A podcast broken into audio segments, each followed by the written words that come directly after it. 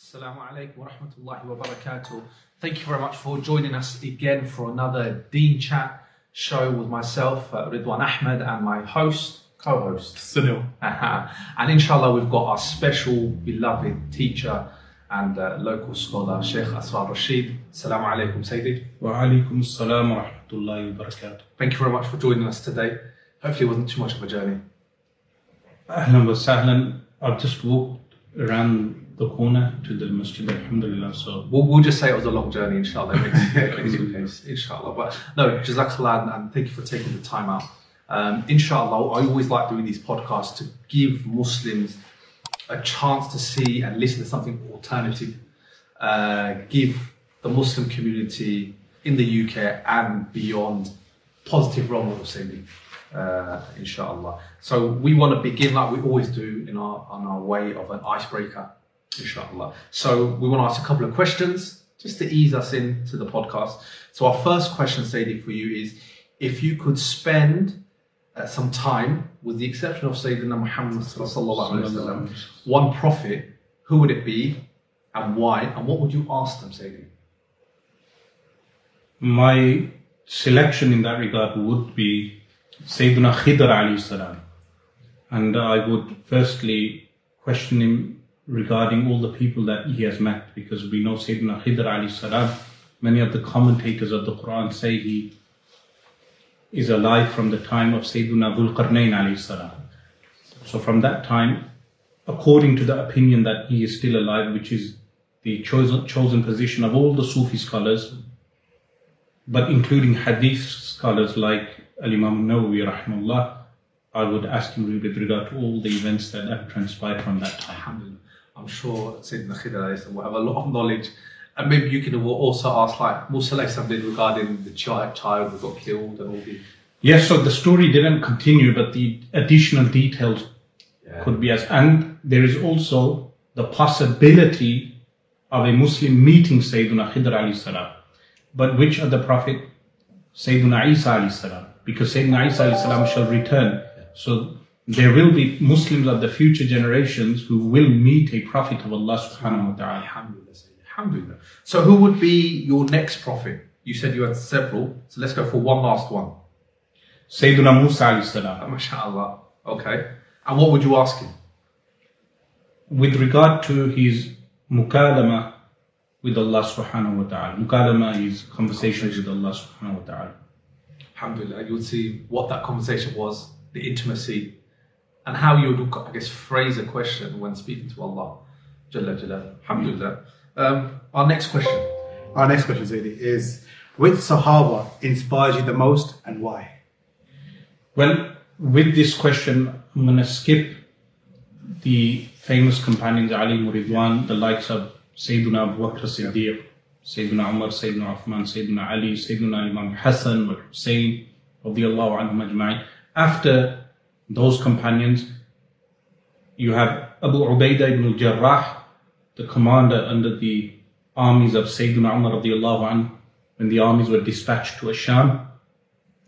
And you have Sayyidina Mu'adh bin Jabal radiallahu anhu. The first, because the leadership skills, but also working under the Khalifa, how he obeyed the commands of the Khalifa and carried out the conquests and governance under the Caliphate of Sayyidina Umar radiallahu anhu.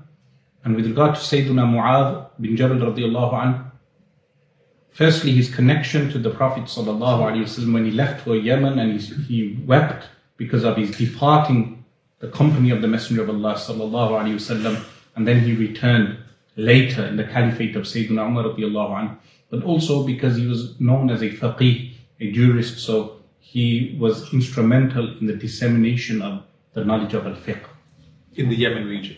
in the Yemen region and later in Asham also. So he also passed away in Asham Sharif, Okay. in Greater Syria. Alhamdulillah. Is Sayyidina Mu'adh the one that the Prophet met him and that you won't see me after this? And then he starts, his, his screams could be heard all, all over. So he started weeping. Oh, subhanAllah. And then the Messenger of Allah sallallahu alaihi wasallam said, "Do not weep, O Mu'adh, because the closest to me are the ones who are what atqa, atqa meaning the most God-fearing people." Meaning a lesson for, for all of us the more taqwa we adopt, the closer we are to the Prophet sallallahu alaihi wasallam. Alhamdulillah, Sayyidi. Okay, so what, what about the qualities you like about the Sahaba? I think you've touched on it here. What qualities of them really stand out for you, Sayyidi, in your studies of the Sahaba? So with the companions Ali Muridwan, the diversity. So the companions, the jama'ah, the, the group of the companions can be referred to as the, the result of the madrasa of the Prophet wasallam. So you see the variant personalities within the companions Ali Muridwan, the, the diversity within them, because every Muslim cannot model himself completely upon the Prophet wasallam because the Prophet is total perfection, and we cannot be total perfection. We follow him, meaning following his sunnah, but we, how shall we emulate him? Hmm. We emulate him in, by observing the companions Ali Muridwan. So there is a companion that fits the personality types of every type of Muslim. I have a follow up question regarding that stuff. So, if if the four main Sahabas, Sayyidina Abu Bakr, Sayyidina Umar, Sayyidina Uthman, Sayyidina Ali, if you could describe them with one word, depending on that, bearing on their personalities, how would you describe them? uh, the best description would be uh, engrossed in the love of the Messenger of Allah sallallahu alaihi wasallam. Yeah. So, in terms of their personality, Sayyidina Abu Bakr was like, you know, very soft, but Sayyidina, Abu Bakr, uh, Sayyidina Umar was a bit more Jalal and a bit more strict. And Actually, Sayyidina Umar radiallahu anh, if you read his uh, biography, you will notice that he had adopted Islam in his late 20s. So by the time he was Khalifa, the personality was because there's character development. Absolutely. So in his older age, Sayyidina Umar radiallahu anh was very soft. In fact, when Sayyidina Abu Bakr as-Siddiq radiallahu anh waged war against those who were uh, refusing to give the zakat, it was Sayyidina Umar radiallahu anh who initially objected to waging war against them.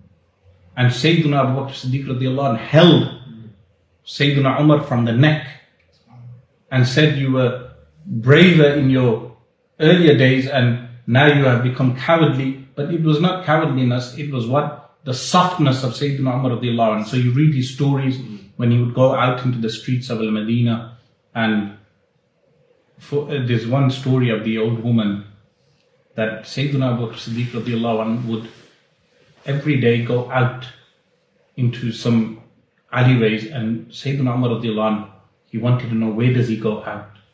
So one day he followed him and they reached, when he followed him, Abu Bakr Siddiq radiallahu was unaware. He reaches the house of an old woman. Sayyidina Umar afterwards, after Sayyidina Abu Bakr Siddiq leaves, knocks the door of the old woman, he finds that it's a blind old woman who had no teeth. Later on, when Sayyidina Abu Bakr Siddiq passed away, Sayyidina Umar radiallahu knew that Sayyidina Abu Bakr Siddiq was taking food to this old woman every day. So he decided to carry out the same task. When he reaches the house of the old woman, he gives her dates. And she is unaware of the caliph having passed away. Okay. So she takes the dates, she chews them, and then she says, The man who would bring them before, has he passed away? Sayyidina Umar anh questions her, How did you know he has passed away? She says in response that he would remove the date stone from the dates. So these stories regarding the caliphs you read on the Khulafa, the Khulafa al-Rashidun, of course, each one of them is inspiring in their own way. Alhamdulillah, So our next question is the following. Uh, which tabi'een would you like to meet? So Sunil, which ones? So you the options of Zayn al Abidin, Hassan al Basri, Umar ibn Abdul Aziz, Uwais al Qarni. uh, Zayn al-Abidin radiallahu anh, because of his link to the Ahlul Bayt. Alhamdulillah, Sayyidi. Okay, so our next question is if you could spend time with three scholars from the past, who would they be and why? This, of course, is, is excluding the Sahaba the alayhi Yeah. Of course, uh, within that would be Al Imam Abu Hanifa, rahimahullah, and secondly, there would be Al Imam Muhammad bin Ismail al Bukhari, rahimahullah, and there would be Al Imam Ahmad bin Hanbal, rahimahullah. Okay, Sayyidi, our next question is the following. Books of so you're in a, you're in a library or you're on a journey. Um, you have to take some books. Is it books of Imam Ghazali or Imam Juwayni? If you had to pick. Imam Abu Hamid al Ghazali, rahimahullah. Because his books expand on the earlier works of Imam Juwayni. Okay. So, like Al Irshad, the, uh, the, the Haftul Philosopher is an expansion on that book. Okay. So, And Sayyidi, our last question for you on this icebreaker is the following. Would you rather have a uh, brick phone or a smartphone? Smartphones are for people who are not so smart. This why big I phones are for other types. this is why I asked the question, Sayyidi. Alhamdulillah, that was a good set of questions. is there a reason that you still use? Do you still use the brick phone? Oh, Yes, so the reason for that is so I, the additional applications on, the, on these phones are not necessary, Okay. Are in fact a distraction. Yeah, I agree. Sayyidi, I think in this day and age, where they're trying to make you more impulsive to these apps, so you quickly press it, and I've heard people get agitated when they hear a vibration, thinking, is that a, an email, a message that I need to respond to? So they're constantly at edge. What could that be? You uh, know? And I guess with these technologies we're getting, you're getting a new set of generation who are hooked. Naturally, they're just nurturing this. I prefer the lifestyle of the 1990s. Okay. So when you needed to meet someone, You'd you say, it. I would meet you at the masjid at 8 p.m. That would mean you arrive at the masjid at 10 to 8. Yeah, yeah. And if you did need to ring someone, it would be from a landline. fo- following up a question on that, sir. What would you say to the parents who introduce their kids at a very young age to mobile devices? Mm. They're not good parents. Children should not be given these type of devices at, at a young age. And they should be weaned off. And even in the early teens, the type of devi- uh, devices and the applications that lead to haram and multiple other vices.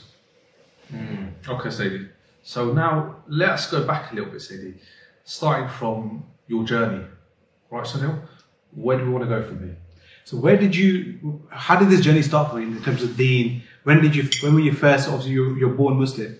So when was it like when you started to look into Islam in a deeper level that you want to study, or what was into that? Because the trend is now Muslims are just Muslims and they don't really look much into the Deen. But it's, it's, a, it's a rare thing, especially in the 90s where there was no internet, there was no um, easy access to Islam. So how did you get into that? So, two things in- in that initial period would have inspired me. One is reading books, finding books of ulama, and reading translations of various books.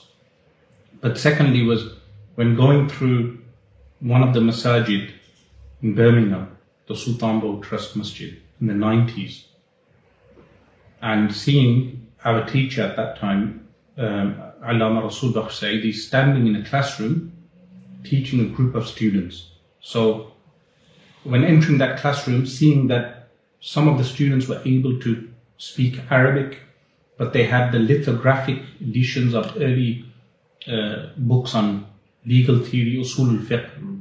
I remember seeing a copy of usul al-shashi and being intrigued. What are they reading? This was the initial introduction to uh, al-ilm al-sharif. So there were some teachers there. There was even one from Luton, Qazi Abdul Aziz, Naqshbandi. I think he's based in Luton now. He even taught us Nahw Mir in that time in 1997, meaning early grammar text.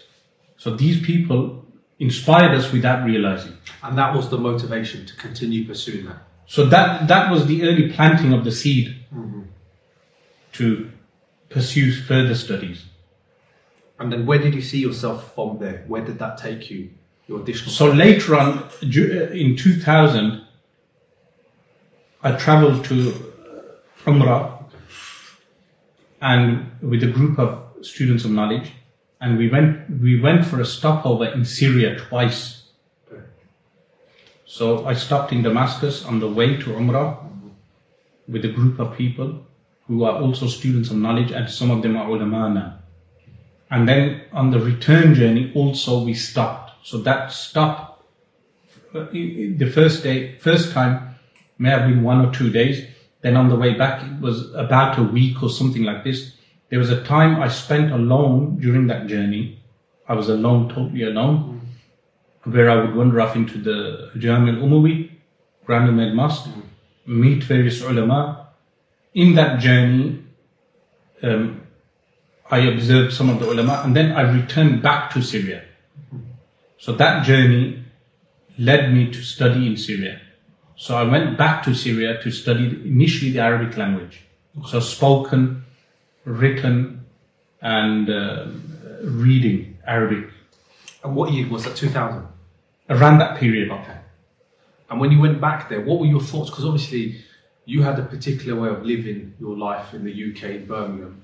Did you have those luxuries in Damascus? So when not only myself, a group of students went to Damascus. We were people who had just reached 17, 18, 19, that age group.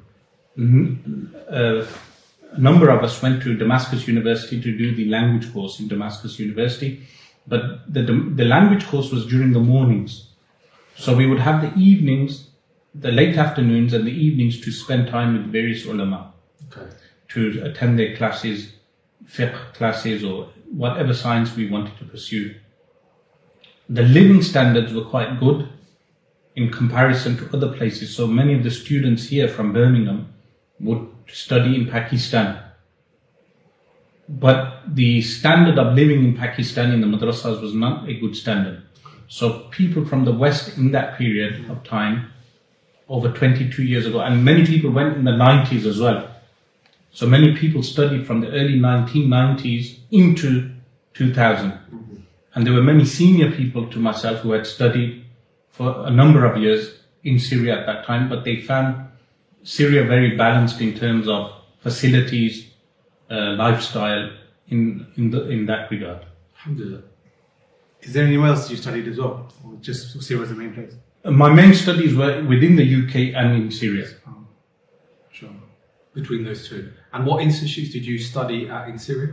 So when I went to Damascus University, I did the language course.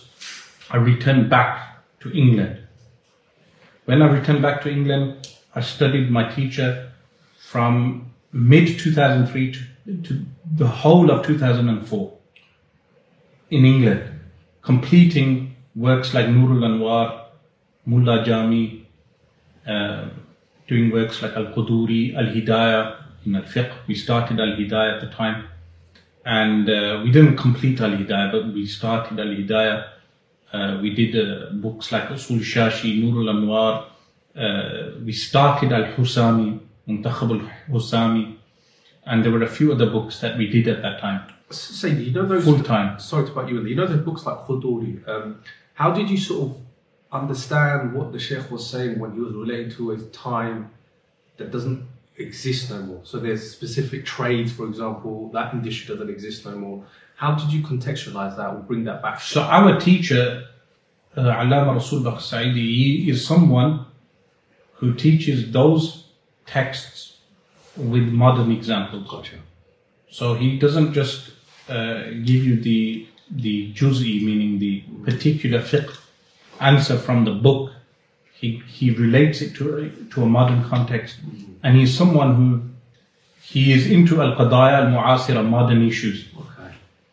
So he's someone who aspires to update some of the fiqh. Alhamdulillah. Okay. And then from there, you did your studies. In this time, how did you keep yourself going financially, supporting yourself? So my uh, finances were completely funded by my parents. Allah bless them. Yes. I think I think a lot of I think a lot of people struggle there, don't they? At that stumbling block, finding the resources to get over there. What about your interaction with the Syrian government, uh, people, regime? Did, well, mainly the regime. Did you ever encounter any hostility? So I went back to Syria toward the end of 2004 and stayed there until late 2006. And then when I went back again in 2007 and returned in 2008. Okay, before the And during that time, they did give problems with visas because of foreign students that they suspected of either being journalists or spies from foreign governments. So because of that, toward the end, I had visa problems in 2008. But aside from that, there was no problems. Okay, inshallah. And then, Who are your teachers in Syria? Who, who did you study under? So I studied under a number of teachers. Initially, I studied uh, with uh, Sheikh uh, Samir al-Nas, yes. who I met here in England first. I studied with uh, Sheikh Samir al-Nas. I studied with uh, Sheikh Jibril Haddad. I read the Muqaddimah bin Musalah, rahimahullah, cover to cover with Sheikh Jibril Haddad, even during the days when I was in Damascus University. So every Thursday, we would go to his home, which was the home of Sheikh Nazim al-Haqqani. That was his home. And Sh- uh, Sheikh Jibril would, uh, he, at the time he was resident in the house with the permission of Sheikh Nazim. And we read the Muqaddimah of Ibn Salah every Thursday. And Sheikh Jibril is erudite in the field of hadith terminology. Mustalah hadith is his field. So he was one of my early teachers. And then that was in the period of 2002 and then 2003. Then in 2004, late 2004, when I returned back uh, to Syria, by the way, in that early period of 2002 and 2003, I met many of the Awliya Allah Salihin in Damascus, which Damascus is never empty of those people. In one narration, in fact, well, it's a weak narration, but it says Damascus will always be uh, filled with zuhad and ubad, meaning people who abstain from the dunya and people who are what ubad, who are worshippers. But there are authentic hadith regarding the Abdal Sham. So there's a minimum of six authentic hadith on the Abdal of Sham. So many of those Abdal I met in that period. And the students who were con- contemporaries to, to myself, some of them met people who were more senior than the ones I met. Like there were some of the students who met Sheikh Abdullah Sirajuddin, rahimahullah ta'ala, of Halab. But I never met a Sheikh Abdullah Sirajuddin, rahimahullah. So, but I did have the honor of meeting a Sayyid Muhammad bin Alawi al-Maliki in uh, Hajj. So that was in, when I went to Hajj in 2001, and then I met him again in 2004, in Ramadan 2004. Uh, he died in 2004 also, in the, the, the Ramadan after. Did you study anything particular with him? No, not not with the Sayyid Muhammad bin Ali. Just ijazat. He gave me, he met me, conversed with me, and many of the people remarked he, he was very gentle with me, as opposed to with, with the other people who were there. He was very Could, could gentle. that be because you say that you're from the West? No, there were other Westerners that he was very, uh, you could say the conversation was tense. But with me, for some reason, he was very uh, soft, uh, softly spoken, uh, very gentle, uh, and uh, he gave me the ijazat. But later, uh, in, the, fu- in the future, I would become very close to his brother, Sayyid Abbas Alawi, rahimahullah, very close. So, uh, Allah subhanahu wa ta'ala knows best. But in 2003, 2002 and 2003, those were the shuyukh that I studied with. Then I went back in late 2004. I studied with Sheikh Muhammad al Yaqubi. I studied with um, uh, Sheikh Muhammad Juma, who is uh, Egyptian chief. no, no, not Sheikh Ali Juma. So Sheikh Ali Juma is the Mufti of Egypt. Yeah. Sheikh Muhammad Juma, he is the one of the foremost students of Sheikh Abdul Razak al Halabi, rahimahullah. So I, I would go. I, I studied with him for a number of years because the the whole of 2005, most of 2006, I spent in Syria, and in that period we read Kashf al Haqaiq, which is a commentary on Kanz al Daqaiq. We read uh, Rahabiyya, we read Maraq al Falah. We studied uh, numerous texts with uh, Sheikh Muhammad Juma, me, me and the class. And but with him, I had uh, private time. Similarly with Sheikh uh, Muhammad al Yaqubi, there's plenty of private time where we read many texts. Sayyidi, can I just quickly ask you then? So, when you were with uh, uh, Muhammad Al Alawi, you say in, in uh, Saudi, did you ever think you wanted to pursue your studies over there? Yes, so when I met uh, Sayyid Muhammad bin Alawi, rahimahullah, a part of our conversation was that I shall return to Makkah al Mukarramah in order to pursue studies. So that was the initial plan. But then the Sheikh passed away in the same year, 2006, right? 2004. Four. late 2004, December. Uh, it was in Ramadan, I think the day of Badr, 17th of Ramadan. And then could- would you would you have pursued that if he was around, or could you have not continued that with his brother maybe? No, I got to know his brother later in 2010. So in 2010, I was introduced to Sayyid Abbas Alawi rahimahullah. But in uh, continuing with the list of teachers in Damascus, because Sayyid Muhammad bin Alawi passed away, I would say Sheikh Nuruddin Itr was a good replacement. So how I began studies with the Sheikh Nuruddin Itr, they were not private one-to-one studies. What happened was when I arrived in Damascus eh, for this uh, in around late 2004, I one of the mornings after Salatul Fajr, I went to the one of the halqat al dhikr, the, the Shadili order, they hold hadran uh, dhikr gatherings. And I met a Sheikh Shukri Luhafi rahimullah and all these mashayikh. And then I went to one of the local bookshops. When I went to the local bookshop, I found the work I'lam al-Anam. So I'lam al-Anam is a Sheikh Itr's commentary on Bulugh al-Maram. I found only the second volume at the time. So I inquired regarding the book, the other volumes. So they said to me, he has not yet completed volume four. But one of the brothers, who, who you will know, Sheikh Tanweer, he informed me that Sheikh Itr holds dars for this book. And I, I think Sheikh Amjad Mahmoud as well. He informed me that Sheikh Itr holds a dars in Jami' Shamsiya, which is in Muhajirin district, every Friday evening. And how far was that from where you live? So where I lived in, in uh, Sheikh Muhyiddin area, near the grave of Sheikh Muhyiddin ibn Arabi rahimahullah, from that area it's literally a 50, 10 minute walk. But I wouldn't go from that area. My routine on Fridays was after, uh, and this routine was whenever I was in Syria.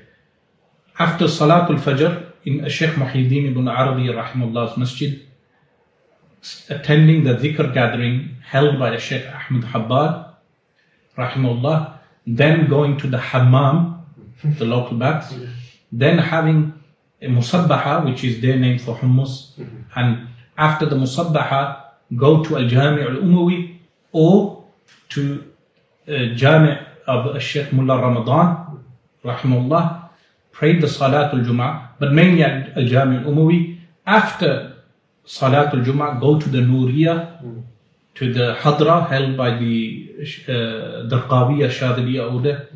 After the Hadra at the Nuriya, the Nuriya is where Nuruddin Zangi rahimullah is buried. So after that, and they say uh, Muawiyah also had his house in that locality. Then from the Nuriya, I would go back to the Badriya. Badriya is the, the masjid of uh, Imam Badruddin al Hassan, where he is buried. Sheikh Ahmed Habbal is buried there now, next to uh, Imam Badruddin al Hassani. Attend the Majlis Salah al Nabi held by Sheikh Ahmed Habbal. After the Majlis Salah al Nabi and Salatul Asr, go to the house of Sheikh uh, Ali, uh, Ahmed Habbal, rahimahullah. After eating at his house, leaving the house and reaching Jami' Shamsiya in Al Muhajirin. So I would catch a bus, get to Jami' Shamsiya, and attending the dars of Sheikh Nuruddin Itr. And this was a holiday. This was a Friday was a holiday. You do it every Friday. This was the routine every Jummah, all of 2005, most of 2006, then the 2007, 2008, the time I spent in the Sham. So you've got ulama, you've got predecessors, everyone in Damascus crammed in. Subhanallah. So it must have been an uplifting spiritual place to be and study. And I believe it still is. So you have the likes of Sheikh Fawaz Nimr, who teaches in Al Jami' al Umawi. Sheikh Muhammad Juma is still there. Is it still safe to go there, Sayyidi? It's uh, safe to go if you are not British, because with us British passport holders, um, there is a problem in terms of the, our government, the British government, in, and its recognition of the current government. But if you have a Pakistani passport, you can travel from Karachi to Damascus very easily. Many Pakistani ulama travel to Damascus, and many Syrian ulama travel to Pakistan regularly. And in terms of your studies with these teachers, in terms of fiqh, uh, what school and what school would you fall under?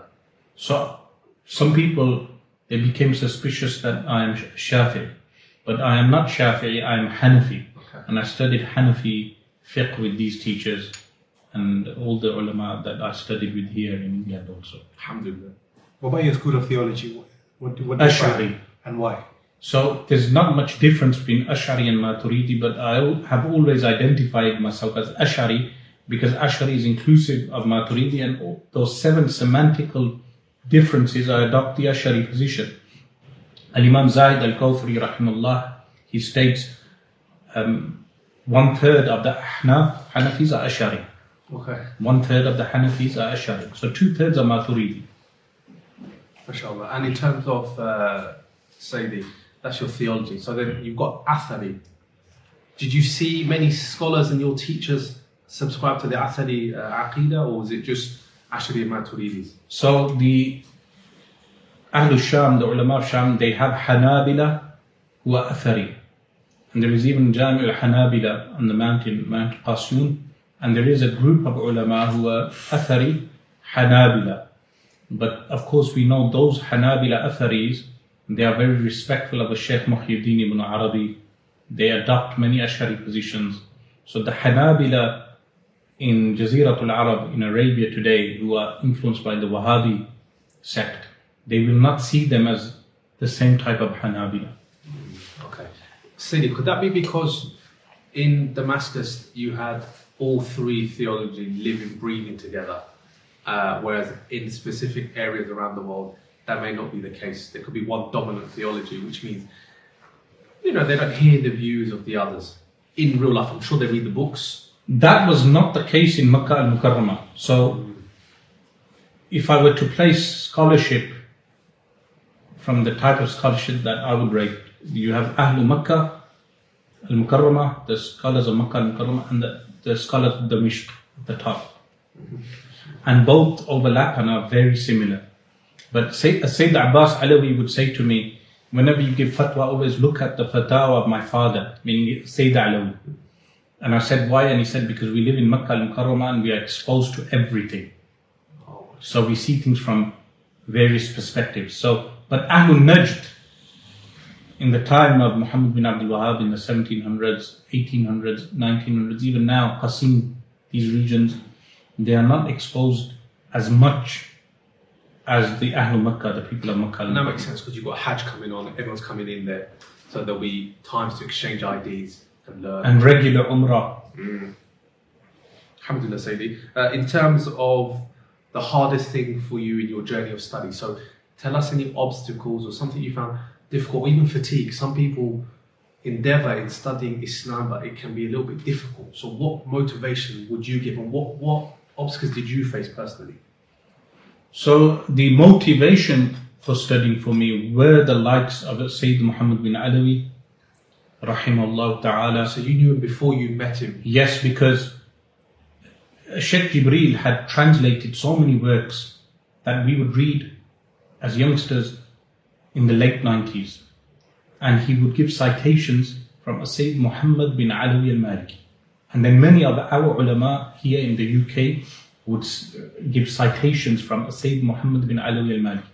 So I did actual research before going to Makkah. Where does Sayyid Muhammad bin Alawi live? We had Google in those days, if you remember. So I would check the, and I found out the Rusaifa district, Masjid Noor. So I went myself at one point to his home uh, after talking and conversing with the taxi drivers in Makkah al Mukarramah. So he was a very uh, major figure in terms of encouragement to study, in terms of uh, hadith science. Um, and then I acquired his books and the books of the Sheikh Abdullah Sirajuddin rahimahullah. These were very inspiring people.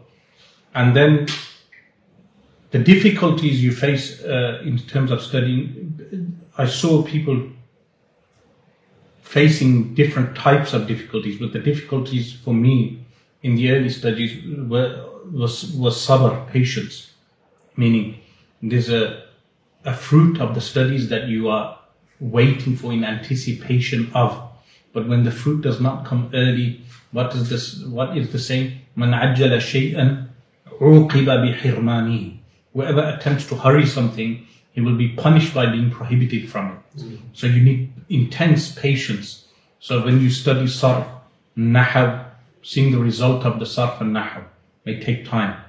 When you study balagha, mantiq, uh, rhetoric and logic and the application of this usul al-fiqh, uh, the application of usul al-fiqh, this takes intense patience in terms of seeing the result and the benefits of studying all of this. Sayyidi, would you say for Muslims, everyone, like the Fard al-Ain subjects, it should be everyone's obligation to continue to study them? A lot of Muslims, it's the first time they've probably even heard the obligatory sciences, the bare minimum.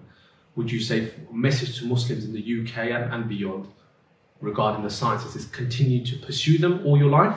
Or is there a stopping point? Or is everyone supposed to be While I was conducting a class here in the masjid, one of the students who continuously asks about money and material things, in response to him, I said, You can have patience with the lack of material wealth, you can have patience with the lack of worldly prestige, but you can never survive jahl, ignorance. So ignorance must always be remedied. A second thing I said to another group of students was as you grow older, if you do not do talabul ilm, you will become stupider. You will become more stupid. Stupider is a word, but you will become more stupid. So that's the reality. If you don't do talabul ilm, seeking knowledge of Quran and Sunnah, uh, the person becomes stupid as they grow old. But Sayyidi, what about nowadays? And that's not referring to lack of wisdom. Wisdom is something else. What about people nowadays say, saying, "Oh, I've got YouTube now. This this is enough for me on my way to work. I'll listen to a lecture here. Who knows what sheikh that is, where, what their background is, but that's that should be enough for me." It's not the same, I'll tell you why. So here in Birmingham, I studied Alama Rasulullah Sayyidi. He set up his own madrasa in 2003. Myself and a few other students were the first batch of students that studied at that madrasa in the, between the years uh, 2003 and the whole of 2004. So when I returned back from Syria in 2003, mid 2003, and then for the whole of 2004, during that period, I would walk from home to his madrasa, which was 45 miles. So his madrasa is located in Washwood Heath. My parents' home is located in Sparkbrook. I would, me, not only me, other students, we would walk sometimes together four to five miles to his madrasa. Then, when the class would finish after five hours of class, so we would start at nine, finish around two or three, depending on the day we would walk back. Years later, one of those fellow students who studied with me, who is a teacher now, said to me that the students now, many of them have cars, yet they become lazy in driving to class. But he said they do not acquire and ascertain that type of knowledge that we attained. And I said, Why do you think this is? He said, Because we gave the respect to the knowledge. What was the respect? We walked to the knowledge. And then the knowledge gave us something back. We, we held that knowledge in esteem. We gave value to the knowledge. So we went to the knowledge, Allah subhanahu wa ta'ala gave us some knowledge. Is it like Sayyidi, like Imam Malik was it when uh, Harun and, and uh, Rashid and the other brother was brought to him, and uh, their father said, Imam, teach my children, and he said, you got to pursue knowledge, you've got to get to knowledge. You can't expect knowledge to come to you. Yes, so uh, you said regarding online knowledge, firstly, there's no processing. Processing knowledge. So knowledge is not just memorization, it's processing and then practicing. Processing is with the teacher. Practicing the knowledge, how do we embody that knowledge? We observe that in the teachers. So even if they were not my teachers in terms of formal knowledge, awliya Allah salihin, the friends of Allah subhanahu wa ta'ala are embodiment of the knowledge. So observing the likes of a Sheikh Ahmad Habbal, rahimahullah, the Kattanis also, some of the Kattanis, Kattani Mashaykh, uh, all these Mashaykh, various Mashaykh, they were an embodiment of practicing that knowledge. Just want to let you know we've got our new Deen Chat mugs.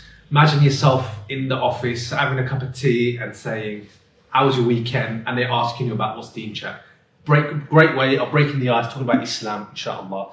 Um, like I said, with all these podcasts, please subscribe, like, and share. Inshallah, we're trying to change the way we absorb media uh, for the sake of Allah. So, inshallah, we're going to continue with our guest, Sheikh Asrar Rashid. Uh, we were talking about um, people studying using YouTube, um, and you were just mentioning how it's important you learn key lessons with a teacher, studying with a teacher. Um, So I was mentioning processing, processing of knowledge, and then embodiment of that knowledge is through teachers. Okay. So when you study with multiple teachers, you see how they embody al-Islam, ubudiyya, servitude to Allah subhanahu wa ta'ala, and you process the knowledge, and then you also embody the knowledge the way by emul- emulating your teachers. in that case, Sayyidi, you, you mentioned how um, in Syria you you would participate in hadra. So I'm assuming that's a practice not accustomed to you in Birmingham. So you, was that something you saw in Syria? And what is the hadra really? So the hadra is a form of dhikrullah that is carried out by uh, primarily North African Sufis. And the practice was introduced into Asham also, in Damascus, and throughout the world.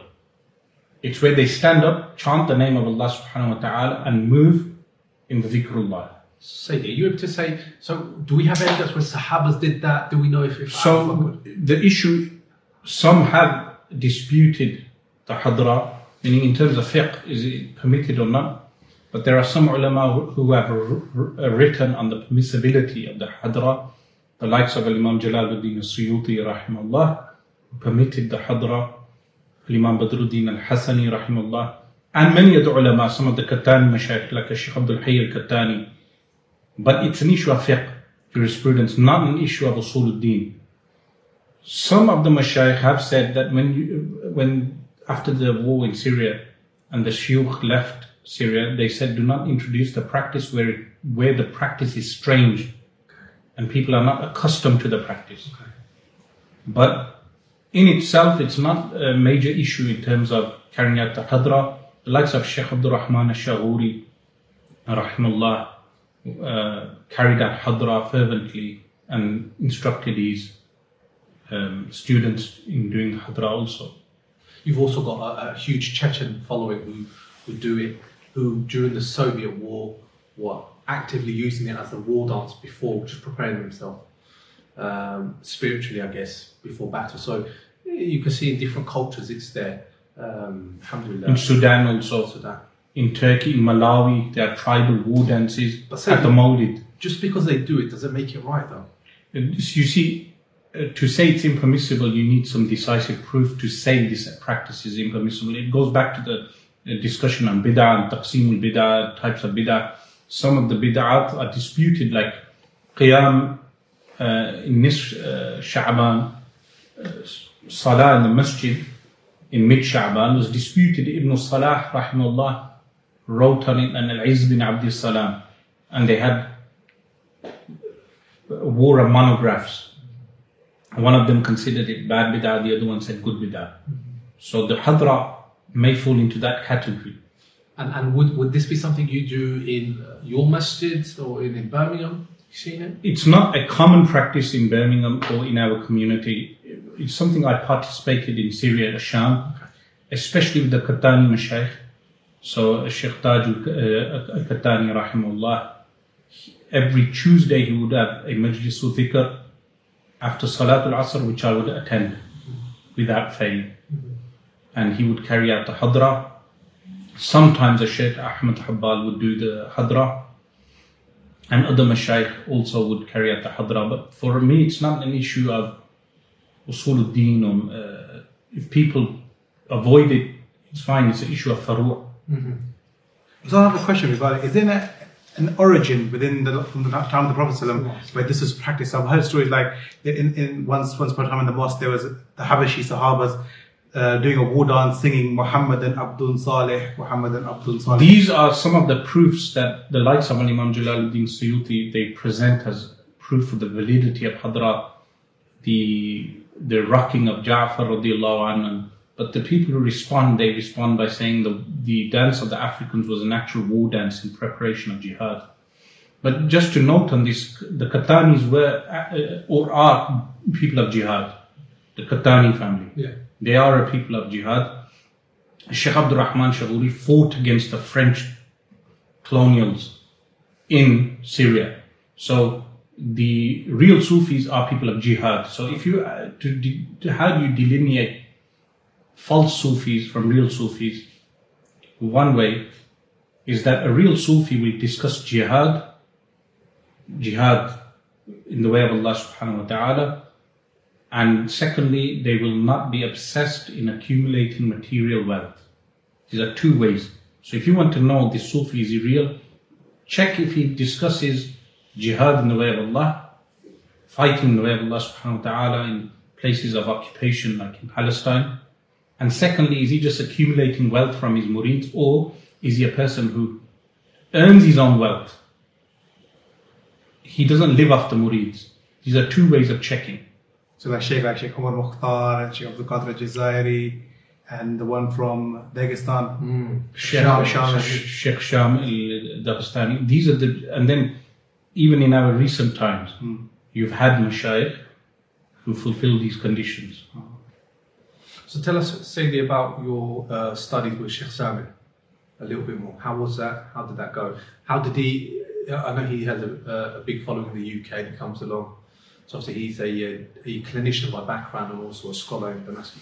So Sheikh Samir al-Nas, eh, he has regular Quran classes in Sheikh Muhyiddin ibn Arabi Masjid every morning, where around 70 to 100 students congregate every morning. At that time, there were more. And they read the Quran to him. So the style of the Quran style in the Mishk is you they give you a small book, or you, you purchase a small book, you read to the Shaykh, he corrects you, then he uh, places his signature and the date. Okay. And then every day you recite to him until he keeps correcting you until you read the entire Mus'haf by heart to the Shaykh with corrected tajweed and the qira'ah, the, the I mean, qira'atu hafs mainly, and then he gives you ijazah. So I read most of the Juz Amma to him, most of the Juz Amma, and I still have the book, small booklet. And with him, with Sheikh Anas, who was also in the same masjid, I uh, read Al Jazariya, Tajweed. And then with Sh- Sheikh Samir al-Nas, I completed uh, Muntakhab al-Husami, I read the entire book cover to cover to him in his clinic. So he would give me a specific time, me and one more student, uh, Mulana Rashid, we would go on that particular day and we would recite the Muntakhab al-Husami to him and then we completed the Husami. We started al-Itqan fi ulum al-Quran. We didn't complete the work, the work's too big. And then also in Al Fath al Islami, where I enrolled into the University of Al Fath, where I would uh, attend the fiqh classes, Sheikh Samir would teach Al Hidayah in those classes also. So in the middle of his clinic, he'll come out and teach you guys and go back to his clinic. The time we would go in, he would call us into the actual uh, medical room. There would be no Wow. patients at that particular time. Oh. Sayyidi, and uh, why then did you not sort of choose, know, studying in Medina Sharif, the actual university there, as opposed to Damascus? So initially I wanted to study in Makkah al-Mukarramah with the Sayyid Muhammad bin Alawi. Has he got his own institute there? Yes, in his home in the Rusaifa district. He has his own uh, madrasa. But then I did not want to enroll in Al Madina University simply because of the Wahhabi indoctrination in those places. And is that is that still um, And the, the level of learning is not so deep. okay compared to what you you studied in Damascus? Yes, the level is not the same. Okay, and uh, The, the, the Ahl Sunnah, Asha'ira, they have the best universities. So Al Azhar, Al Azhar al Sharif, Al Fath al Islami, the Zaytuna in uh, Tunisia, the Qarawiyyin in Morocco, uh, and the Sawlatiya in, Mak- in Makkah and Mukarramah, these uh, institutions are better syllabi. So we've, we've spoken a lot about your studies and the journey and the important studies. Uh, a bit more, say, the coming back to the UK and, and the debates you're having with uh, different people, inshallah, to promote Islam. Tell us a little bit more. Sometimes some of these uh, discussions, you know, can be interesting, you know, for the viewers to, to learn and listen to. What are your feedback and views, and do you have any sort of thoughts on them? Most of the debates happened impromptu. Okay. So when the debate is presented in a formal challenge, very few people ever respond. But the organic nature of the debates that have occurred hmm. Was because of the the enviro and the circumstances which led to those debates happening. Would you continue taking that stance uh, due to, I guess, the environment? I'm still open to debates. The challenge remains the challenge on al-asma wa sifat, names and attributes of Allah with the Salafis. It's still open. They've not accepted the challenge. They've not responded. The entire Western Hemisphere, the Anglosphere, the English-speaking world, which includes Canada, America, New Zealand, Australia, Europe, and Britain and South Africa, the parts of Africa, the challenge is open to debate on al-asma wa sifat because they continuously state the asha'ira are jahmiya, the asha'ira are jahmiya. They state this, but they need to furnish that claim in a, in a debate format. And for Muslims who are just the, the, the average Joe, this stuff could be over their heads, could be more that academic discussion. What should they concentrate on? So people who do not understand these discussions, they should just concentrate on learning basic aqidah like Tahawiyah, uh, the uh, Tahawi creed, uh, uh, fiqh according to one of the madhabs, And, and and, associating with ulama. and what would Sayyidi, would it be helpful then to put these videos out if the vast majority probably won't even grasp these concepts? Or would it be better There is a majority. privately? There is a, a, a majority that listens to these discussions. So when we say the vast majority, at the same time there is a majority who do understand the nuances in these debates also. Alhamdulillah, And catering for that crowd would be essential. Mm-hmm. See, the Islam's a deep ocean. What would you tell people who say, you know, I don't have that time to study, I'm too busy with work? What would you say to those guys? They should investigate how much time do they spend on their smartphone. From recent statistics, young children spend above six hours on just social media like Instagram and TikTok. And this includes adults also. So just looking at the amount of time people spend on TikTok, social media, watching movies, watching TV programs, all of these things demonstrate that they have plenty of time to an hour a day to give time to the masjid, to attend halqa, the ilm, circle of knowledge, or halqa to dhikr, a circle of dhikr. And what practices, Sayyidi, should people do internally? Any changes, food, habits, behavior, anything you can recommend? There are many changes. One would be cutting down on junk food because junk food makes junk people, junk programs and television, and then also cutting down on the time on social media and increasing reading time, increasing our water intake. You would be surprised how much uh, various types of sugary drinks we drink and that affect our health increasing our reading, increasing our dhikr of Allah subhanahu wa ta'ala, our recitation of the Quran. There are so many things we can do to change our lifestyle.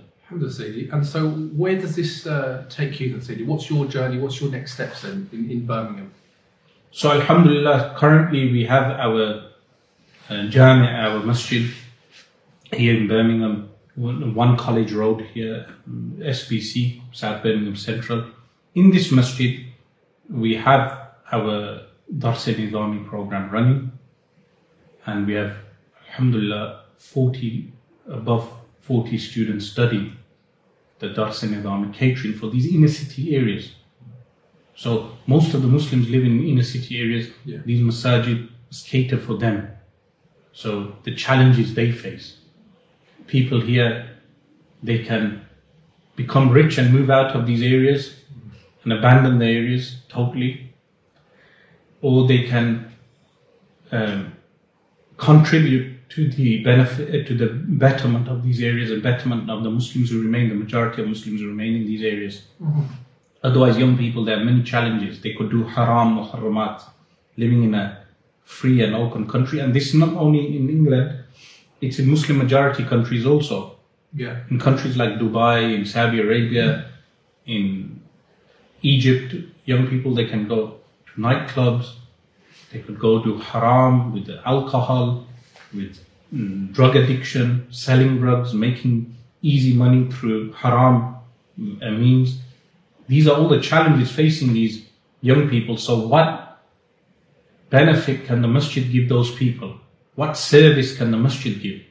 So, people they collect all these charities, they collect tens and thousands of pounds, and then they even charge for courses. They charge, charge people thousands of pounds, even though the masjid is already collecting tens and thousands.